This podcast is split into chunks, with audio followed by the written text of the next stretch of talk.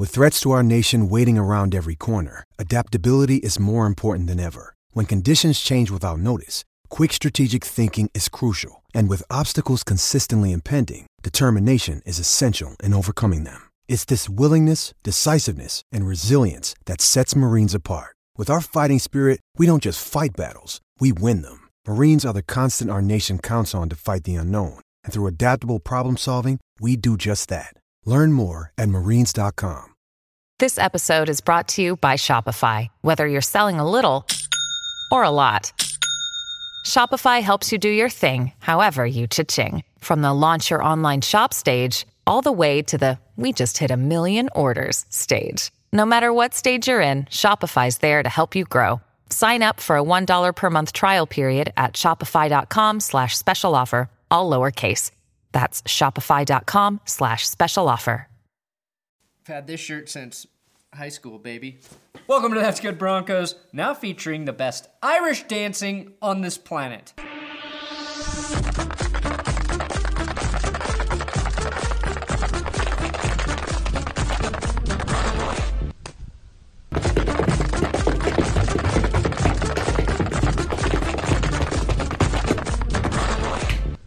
Thank you, Broncos Europe, for reposting that on Instagram. I had no idea the Gardner brothers were Broncos fans. I have to believe this is good luck. And one day I will pay them a handsome fee to perform this exact dance on Tom Brady's grave. It's the big Broncos Steelers prediction episode. Wilkies and I have exhausted ourselves watching the All 22, which we had access to immediately, and came up with some keen observations about the Steelers and Broncos that you will not find anywhere else. Jake Butt is making headlines for all of the right reasons, if you know what I mean. Butt, ready for some action, wrote one paper, to which Butt replied, NSFW, 18 and older. My headline, though, Butt, opening for Big Finish this weekend. That's how you write a headline. Broncos Steelers. Whew. That's good, Broncos.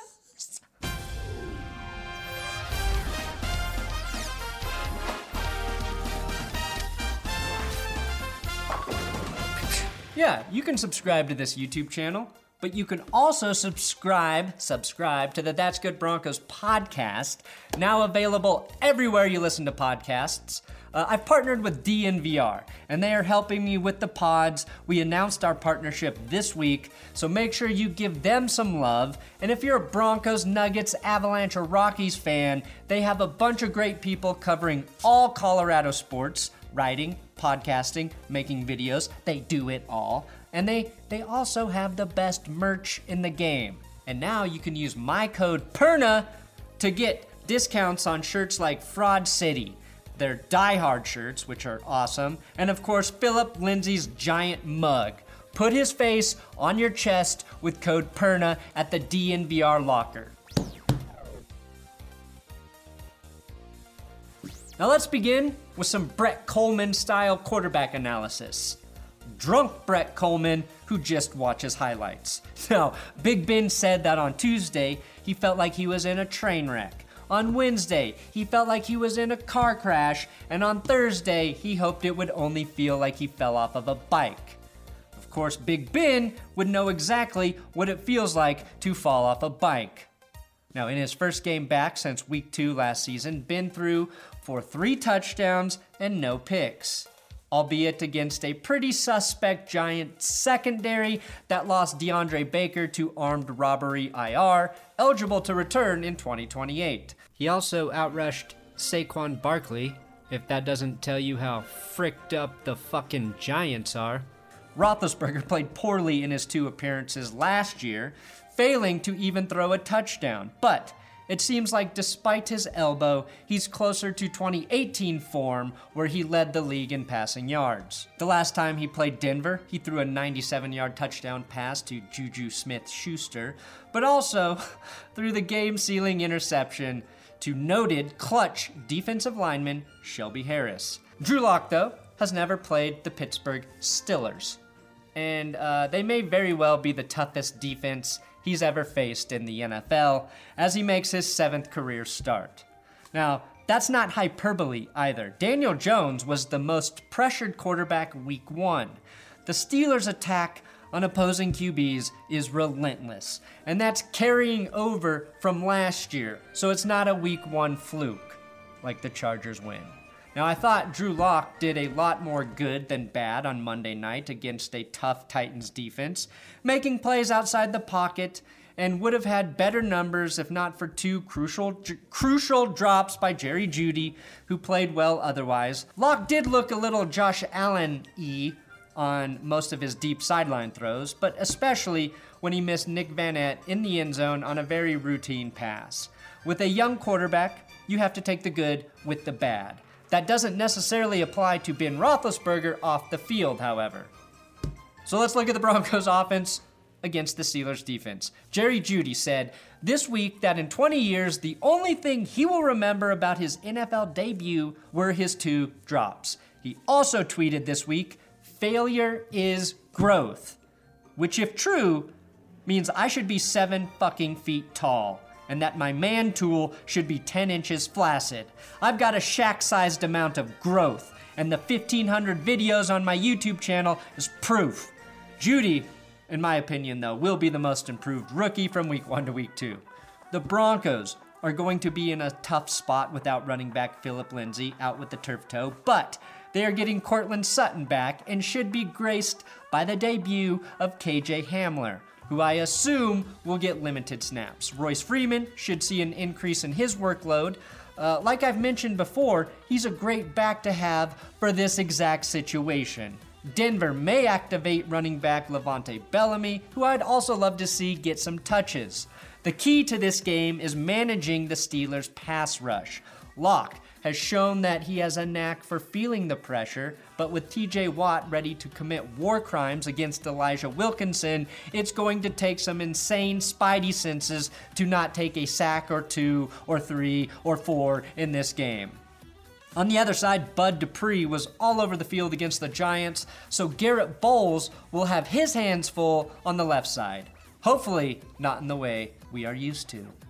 Now, Bowles was the highest graded Broncos lineman week one and had 0 penalties. Dalton Risner was the second highest graded. So my suggestion is, if on the goal line, run the ball to the left side and do not shovel to the right. Joe Burrow is the quarterback you shovel with. Get it? The scary thing about the Steelers' front seven is their big three. Not a reference to This Is Us, by the way, but their defensive linemen. Alu Alu, Hayward, and Tuitt generate a ton of interior pressure in addition to TJ Watt and you, me, and Bud Dupree, who combined for 15 total pressures against the Giants. Hell, Cam Hayward walked away with the pick, ending the Giants' best drive of the game. Of course, nothing would make me happier than to see tight end Noah Fant burn Devin Bush in coverage a few times in this game. The Broncos were expected to take Bush with the 10th overall pick back in 2019, but traded down to 20, letting the Steelers trim picks for Bush while Denver added Noah Fant. Fant looked nearly unstoppable in the first half against the Titans, but didn't get targeted in the second half until the very last drive in the fourth quarter, when Lock was just firing Hail Marys. Keep Fant involved for 60 minutes would be my advice. Then we've got the Broncos defense against that Steelers O. We already discussed Big Ben, the one Steelers quarterback Myles Garrett never tried to kill on live television. The question is, who will emerge as the number 2 receiver opposite Juju Smith-Schuster to give Pittsburgh that dual threat they have thrived on in the past? Based on the amount of snaps he played, that should be Deontay Johnson. He and Juju each played 55 snaps, and Johnson was targeted a team-high 10 times in the passing game. But Dave Damashek revealed on our podcast he thinks Johnson will be the number 1 receiver moving forward, and Juju will resume the number 2 role. The guy I'm worried about, though, is rookie Chase Claypool. He had quite possibly the best sideline catch opening weekend, and was only thrown to twice. That catch, though, was so good that Pro Football Focus gave him the highest grade of any rookie week one. He was thrown to twice, Pro Football Focus. Wow, football is finally back, and it was good to see guys back out on the gridiron over the weekend. Lucky for us, that's just week one. And there is no better place to get in on all of the action than with DraftKings Sportsbook, America's top-rated sportsbook app. To add to the excitement of Week 2, DraftKings Sportsbook is bringing back their can't-miss offer. If you haven't tried DraftKings Sportsbook yet, head to the App Store now because you don't want to miss this. DraftKings Sportsbook is giving all new users the chance to turn $1 into $100 when they bet on any team. That's right, you can place a $1 bet on any team, and if that team wins, you cash a cool Benjamin Franklin. How could you pass that up? If you're new to the DraftKings Sportsbook, head to the app now to scout their latest offers. Bet with DraftKings Sportsbook, a sportsbook that goes wherever you go, even to the bathroom. DraftKings is safe, reliable, and secure, making it easy for you to deposit and withdraw your money at your convenience. Download the top-rated DraftKings Sportsbook app now and use the promo code DNVR when you sign up to get this can't-miss offer. Pick any team during Week 2, bet $1 on that team, and if they win, you can win $100. That's $1 to $100 when you use the promo code DNVR during sign-up for a limited time, only at DraftKings Sportsbook. You must be 21 years or older, Colorado only. Eligibility restrictions apply. See DraftKings.com/sportsbook for details. And if you have a gambling problem, call 1-800-522-4700. Now, don't forget the Steelers now employ two of the three Watt brothers. I think they call that two-thirds. What? Look, I have no idea why Derek Watt chose to play fullback, while both of his brothers are now premier pass rushers. He's the type of guy who, if the Watts started a band, like a roided out version of the Hanson brothers who can all squat 1,000 pounds, would choose to play the bassoon. Derek, this is an emo punk band. You can't play the bassoon, bro. I'm my own man, JJ and TJ. If I wasn't, why does my name have so many more letters than yours? We're gonna make this boy band work with me and my bassoon, the most phallic of all the instruments, or we don't jam at all, brothers. JJ, TJ, you know you're my favorite, but let your brother play the bassoon. It makes you a unique band. That's their loving mother from the other room. And that's what you call one What Mama! At this point, I'm unsure of how good the Broncos secondary is. AJ Boye looked like the best corner. He's now on IR for a few weeks. Bryce Callahan was kicking off the rust that builds after not playing for a full season. Rookies, though, OJ Mudia and Isang Bassi were both graded in the top 5 for rookie corners last weekend, which, if Pro Football Focus grades corners like receivers, I'm guessing there were only 5 rookie corners playing. I do like that Devontae Bosby will be back in the mix because I think Denver will have their hands full trying to defend all of the Steelers' ball catchers. Jarrell Casey proved to be worth his weight in gold. Well, at least in draft picks. He held his own on the line, got some pressures, and batted down 2 passes. I think he and Shelby Harris can bat down more combined passes than any 2 defenders this season.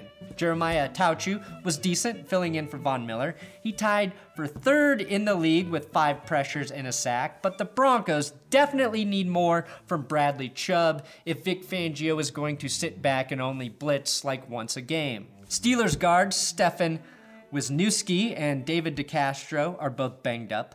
Wisniewski was already filling in for DeCastro, and then Pittsburgh put tackle Zach Banner, right tackle, on IR. If Denver wins this game, I think it will largely be due to their defensive line taking advantage of an ailing Steelers offensive line.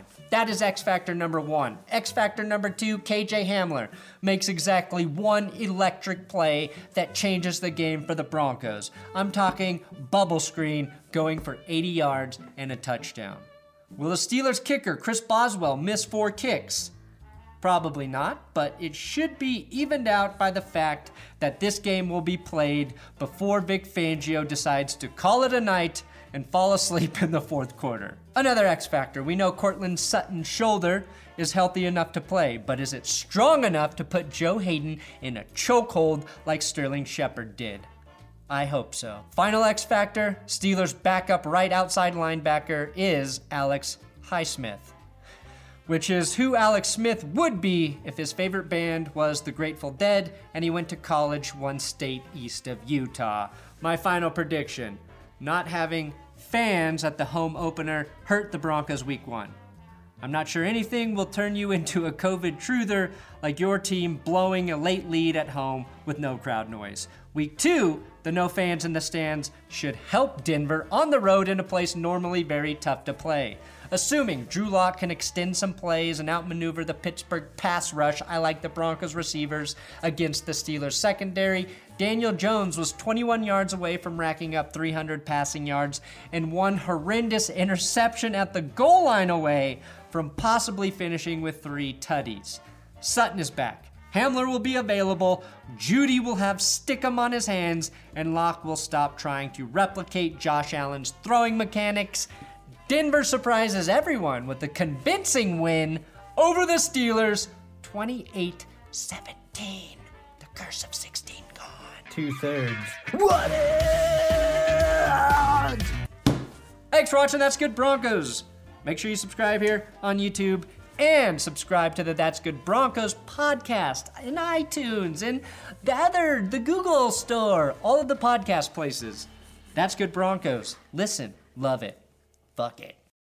Wow, football is finally back, and it was good to see guys back out on the gridiron over the weekend.